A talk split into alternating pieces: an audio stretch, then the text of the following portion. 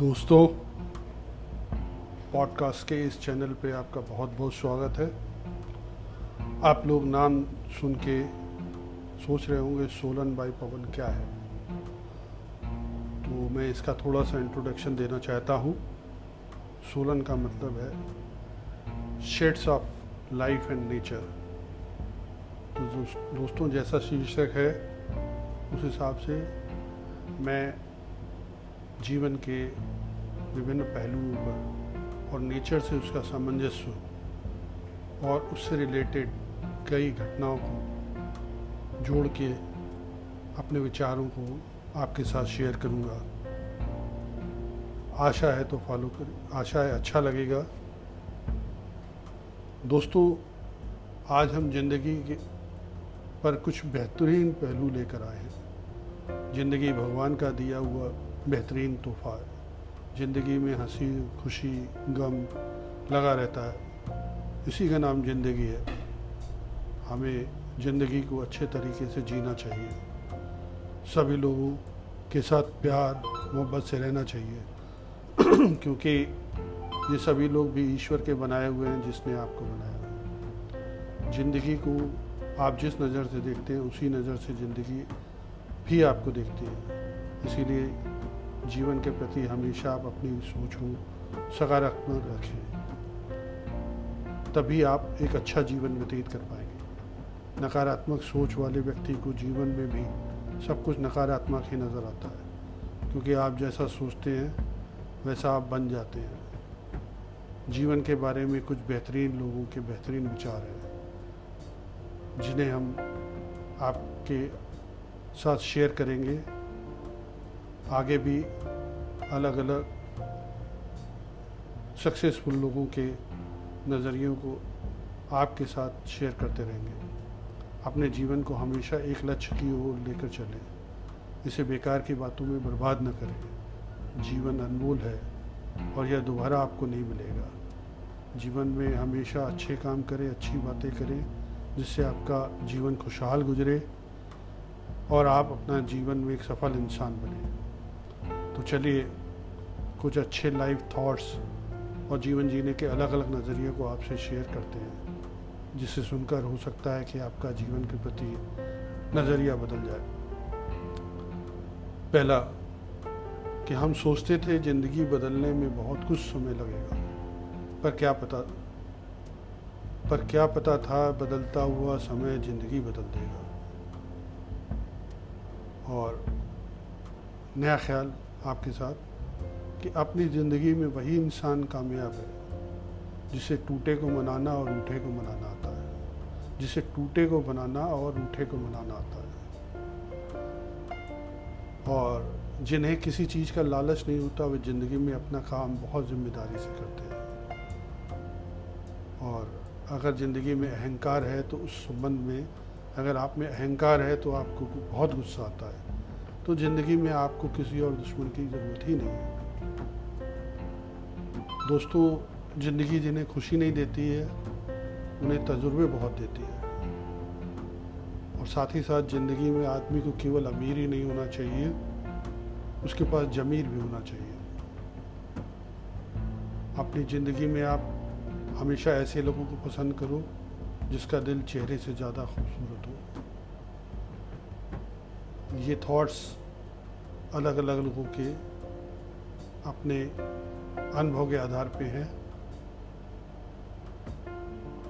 और कहते हैं कि अपनी ज़िंदगी से मैं बहुत खुश हूँ, क्योंकि मुझे सपनों से ज़्यादा अपनों की फ़िक्र है।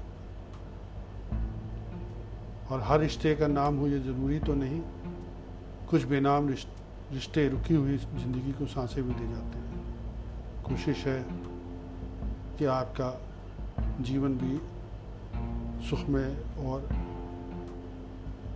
प्रसन्न में बीते। पर ज़िंदगी में सारे दौर आते हैं। इसे घबराना नहीं चाहते क्योंकि कहते हैं कि बुरा वक्त सबका आता है, पर कोई निखर जाता है, कोई बिखर जाता है। अब अब नेचर के बारे में, जैसा कि लाइफ और नेचर का एक बहुत अच्छा कॉम्बिनेशन है। तो दोस्तों, प्रकृति हमारा सबसे अच्छा दोस्त है। क्योंकि हम इस ग्रह पृथ्वी पर रहते हैं, जो कि प्रकृति के विभिन्न संसाधनों और नज़ारों से घिरा हुआ है। यह हमें यहाँ रहने के लिए संसाधन प्रदान करते हैं। इससे हमें पीने के लिए पानी, सांस लेने के लिए, शुद्ध हवा, खाने के लिए, खाना और रहने के लिए भूमि जानवरों और अन्य उपयोगिताकर्ताओं के लिए पेड़ पौधे आदि हमारे अच्छे से अच्छे जीवन को प्रदान करता है। लोगों को इस पारिस्थितिक और प्राकृतिक संतुलन को परेशान किए बिना पूरी तरह से प्रकृति का आनंद लेना चाहिए। प्रकृति का ध्यान ठीक से लिया जाना चाहिए और इसे स्वच्छ और साफ़, स्वस्थ रखना चाहिए। इसे विकास से रुकना चाहिए। ताकि हमें हमेशा के लिए प्रकृति का आनंद उठाए। प्रकृति भगवान का आनंद देने के लिए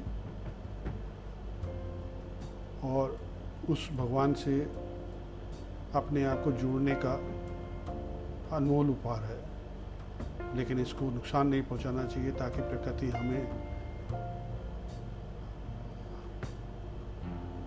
हमारे आसपास के सबसे खूबसूरत और आकर्षित नज़ारों से हमेशा हमेशा खुश करते रहे। हमें स्वस्थ रहने के लिए प्राकृतिक वातावरण प्रदान होता रहे। हमारी प्रकृति हमें फूलों, पक्षियों, जानवरों और पौधों, एक नीले आकाश, भूमि, चल रही नदियों, समुद्र, जंगलों, ताज़ी हवा, पहाड़ा पहाड़ों, घाटियों और कई चीज़ों की विविधता प्रदान करती है। भगवान भगवान ने प्रकृति में सभी खूबसूरत चीज़ों का निर्माण किया, जिसे हमें वैसे भी ख़राब नहीं करना चाहिए और कोई नुकसान भी नहीं पहुंचाना चाहिए। हमें प्रकृति की मौलिकता को नष्ट नहीं करना चाहिए। प्रकृति में असंतुलन को पैदा नहीं करना चाहिए। प्रकृति में हमें देने के लिए बहुत कुछ है, लेकिन हमारे पास कुछ नहीं है। और हम अपनी आवश्यकताओं को पूरा करने के लिए दिनों दिन अपनी संपत्ति को, प्राकृतिक संपदाओं को नुकसान करते रहते हैं। आधुनिक तकनीकी में, दुनिया में कई आविष्कार प्रकृति के लिए किसी भी लाभ और नुकसान की देखभाल किए बिना रोज शुरू हो रहे हैं, जो कि हमें आने वाली पीढ़ियों के लिए बहुत ही खतरनाक साबित होगा दोस्तों, हमें अपने जीवन के साथ साथ इस प्रकृति को जोड़कर और सोचकर चलना चाहिए ताकि हमारा जीवन भी सुखद रहे और हम अपने जीवन के बारे में पॉजिटिव सोच सकें। आशा है कि मेरा ये पॉडकास्ट आपको अच्छा लगा होगा। भविष्य में भी मैं अपने जीवन के साथ साथ प्रकृति का क्या रोल है और सक्सेसफुल लोगों के क्या थॉट्स है हम जीवन को प्रकृति के सामंजस्य में रख के कैसे निखार कर सकते हैं, इसके बारे में लाइव एग्ज़ाम्पल और कई चीज़ें आपके साथ शेयर करता रहूँगा। बहुत बहुत धन्यवाद।